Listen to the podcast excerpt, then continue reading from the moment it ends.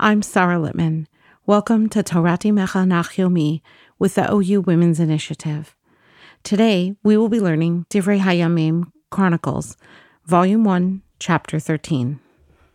Chapter twelve concluded with the coronation of David HaMelech in Hebron, verses forty and forty-one, and they remained there in Hebron with David for three days, eating and drinking, for their brothers had prepared for them. And the nearer ones, even including Yisachar, Zevulun, and Naphtali, brought bread, figs, raisins, wine, oil, and numerous cattle and sheep. Ki simcha b'Yisrael, for there was joy in Israel. Chapter thirteen picks up David's activity following the conquest of Jerusalem, which was what had immediately followed David's acceptance as the king of all Israel. Verses one and two. Vayivo'atz David, and David took counsel with the officers over the troops of thousands and of hundreds, every leader. And David said to the entire community of Israel, "If it appears right to you, and if Hashem our God wills it, nifritza nishlacha alachenu hanisharim b'chol artzos Yisrael.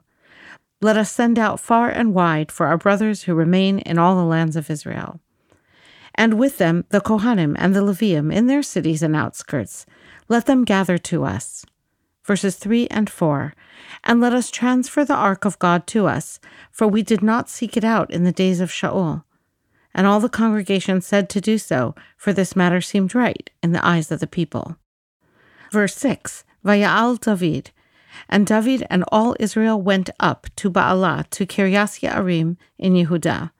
Laha'alos misham es Aron ha'elokim, to bring up from there the ark of God. How could they go up both on the way from Jerusalem to Kiryas Ya'arim and also on the way from Kiryas Ya'arim back to Yerushalayim? The term going up is not used here in a strictly geographic sense. David went up to Kiryas Ya'arim because the Aron was there. It implies a spiritual ascent. Bringing the Aron to Yerushalayim is, too, a spiritual climb. But why was the Aron in Kiryas Ya'arim? We learn in the first volume of Shemuel that after the battle in which the Plishtim took the Aron, the ark, hostage, God smote them with plagues. The Plishtim ultimately returned the Aron to Israel, to the city of Kiryas Ya'arim. In the meantime, the Mishkan, the tabernacle at Shiloh, was deconstructed and eventually rebuilt for the time being at Giv'on. And thus, the Aron was now separated from the Mishkan and the rest of the holy vessels and the service of the offerings. According to Radak, this anomalous situation continued for twenty years. The idea of moving the Aron began with David. However, by seeking the advice from the people, he allowed them to share in the undertaking. King David is setting a pattern for his rule. It's defined by care for both the spiritual and the physical well-being of his people.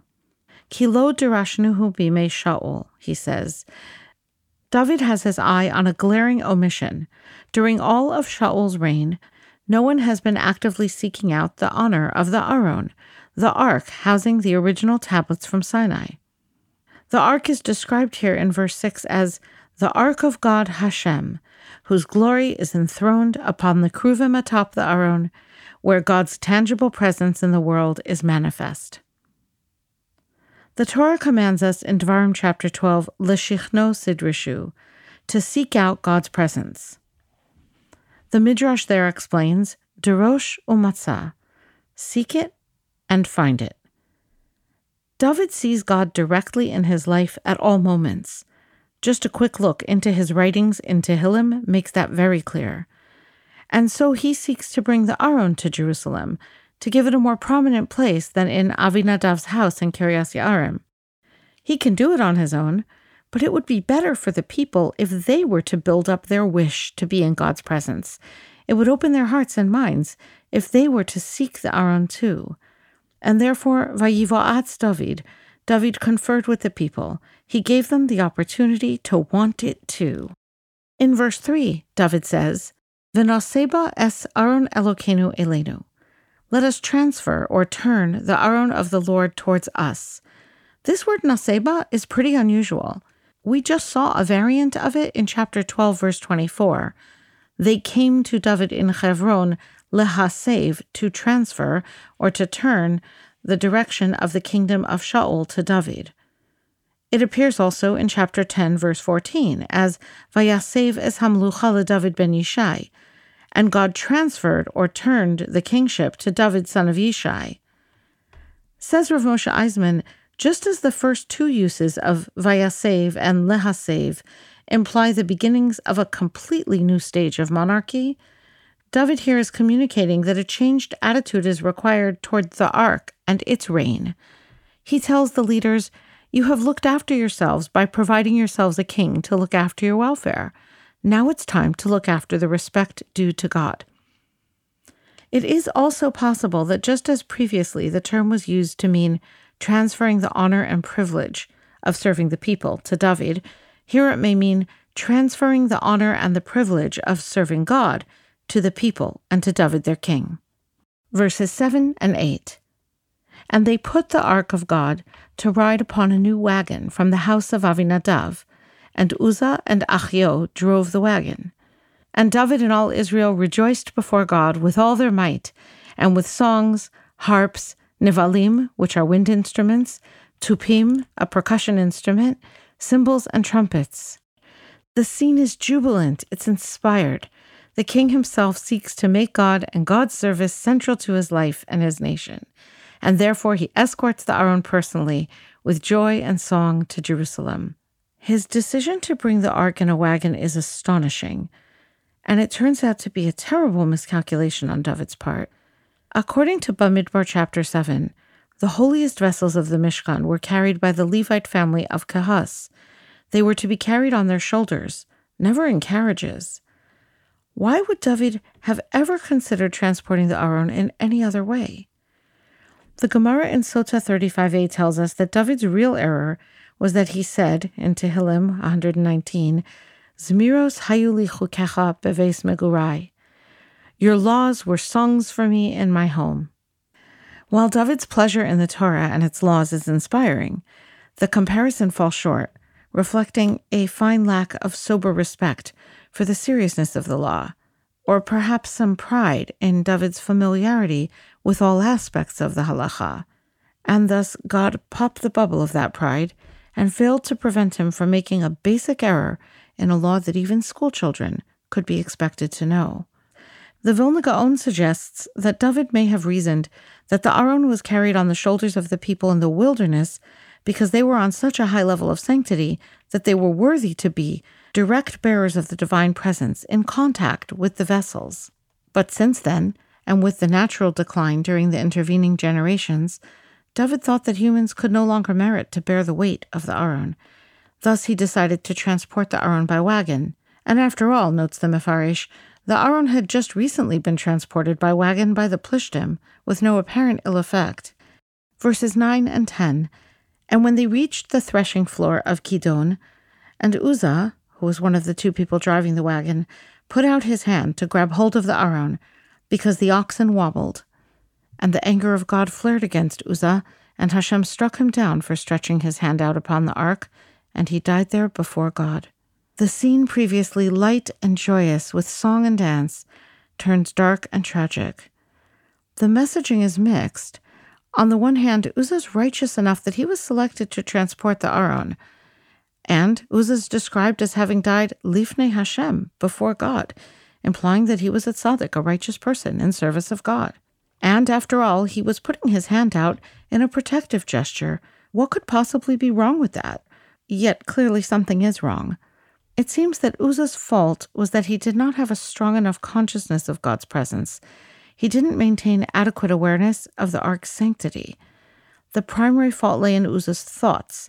Some jobs require extreme amounts of training, alertness, focus, skill, and constant awareness of the risks of failure. Brain surgery, piloting a commercial jetliner, cooling a nuclear power plant, designing a suspension bridge, calculating the orbit of a space rocket. These are examples that come to mind. Approaching the holy ark of God, suffused with God's tangible presence, is another. Thus, the Aron is never directly touched, and even the Yom Kippur service is tense with the approach of the Kohen Gadol near the Aron in the Holy of Holies. The Aron creates a focus. It defines a space into which God's blessings and support flow into the world. It is the ultimate locus of God's strength and power in this world. The ark requires nothing of our support. Thus, the Gemara comments on our chapter, the Aron was perfectly capable of carrying itself, and even of carrying those who bore it on their shoulders. Ha'aron noseh es nosav. The Aron carries its carriers, a miracle seen when the Jews crossed the Jordan River. Amar lo HaKadosh Baruch Hu, and so God says to him, Uzzah, the Aron carried its carriers, it can surely carry itself. Says Rav Moshe Eisemann in the Art Scroll Divrei HaYamim, the ark is the one point in a physical world at which the curtains part, and the truth, incontrovertible and undeniable, shines through. As Ibn Ezra explained, the ark is presence, asher nikra Shem, the name of God is upon it. It carries its bearers. It is bereft of physical dimensions. It is, in short, an otherworldly ambassador into the realm of the physical. For one who is blind to even that shining light, there is indeed no hope. Uzzah's hand, in reaching for the ark, cried out louder than words to all present that Uzzah thought that God couldn't take care of himself, let alone others. And in that context, Uzzah's act is a grave chilul Hashem, a desecration of God's holy name. Nonetheless, when all is said and done, concludes the Gemara, Ma ha'aron le'olam kayam, af Uzzah le'olam kayam. Just as the ark lives forever, so too does Uzzah, klamar lechaye ha'olam haba, in the next world. Radak, along similar lines, understands ki shamtu habakar, because the cattle shook or wobbled, to mean literally that, the cattle shook, but the Aron did not. It was in no danger itself. Ki shamtu habakar, the oxen shook so hard that their joints dislocated because of the proximity to the Aron. But the Aron itself, it remained steady. Verses twelve through fourteen. And David had fear of God on that day, and he said, How can I bring the ark of God to me? So David did not transfer the ark near himself to the city of David, but he directed it to the house of Oved-Edom the Gitti. And the ark of God stayed with the household of Oved-Edom in his house for three months, and Hashem blessed the house of Oved-Edom and all that he had. Bameh bercho, with what did God bless the household of Oved-Edom, ask our sages? Well, if we look ahead to chapter twenty-six, we'll read, For the divisions of the gatekeepers, from the family of Korach, Meshelem Yahu the son of Koreh from the sons of Asaph, and Meshelem Yahu had sons, Zechariahu the firstborn, Yediael the second, Zevadiahu the third, Yasniel the fourth, Elam the fifth, Yehochanan the sixth, Elyehoenai the seventh, Ula Oved-Edom banim, and Oved-Edom had sons, Shemaiah his firstborn, Yehozavad the second, Yoach the third, and Sachar the fourth, and Nisanel the fifth, Amiel the sixth, Yisachar the seventh, Peulasai the eighth, Kivercho Elokim, for God had blessed him. Velishmayavino nolad bonim, and Shemaiah his son also had sons. They exercised leadership in the family. They were men who were gibore chayil, of outstanding quality and strength. The sons of Shemaiah were Osni and Raphael, and Oved, Elzavad, his brothers, all bnei chayil, men of quality. Elihu, and Semachiahu. All of these were sons of Oved-Edom, they, their sons, and their brothers, men of exceptional strength for service. Sixty-two of Oved-Edom. Sixty-two children and grandchildren, and all of them, Ish Chayil Bakoach La'avodah. Children with strength, children effective, children prepared to serve. Shishimu Shnayim La'Oved-Edom. sixty-two to Oved-Edom. Chamos, Oved-Edom's wife, and her eight daughters-in-law were all blessed with many strong, healthy, righteous children during the short time, three months, that the Aron was in their home, each of them giving birth to multiples. As the Talmud puts it, Oved-Edom didn't have to provide the Aron with food or drink. What he gave the Aron was respect. Whereas Uzzah died in proximity to the ark, Oved-Edom and his family were blessed with life in proximity to the ark. As always, in Divrei HaYamim, it's not the wealthy, the brilliant, or the strong who are the noble heroes of the Jewish nation.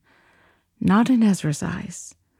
Being a Naaman, being faithful and true, that's what makes people into the greatest heroes of all. Vayeshev Aron ha'elokim im beis Oved-Edom beveso shlosha chodashim.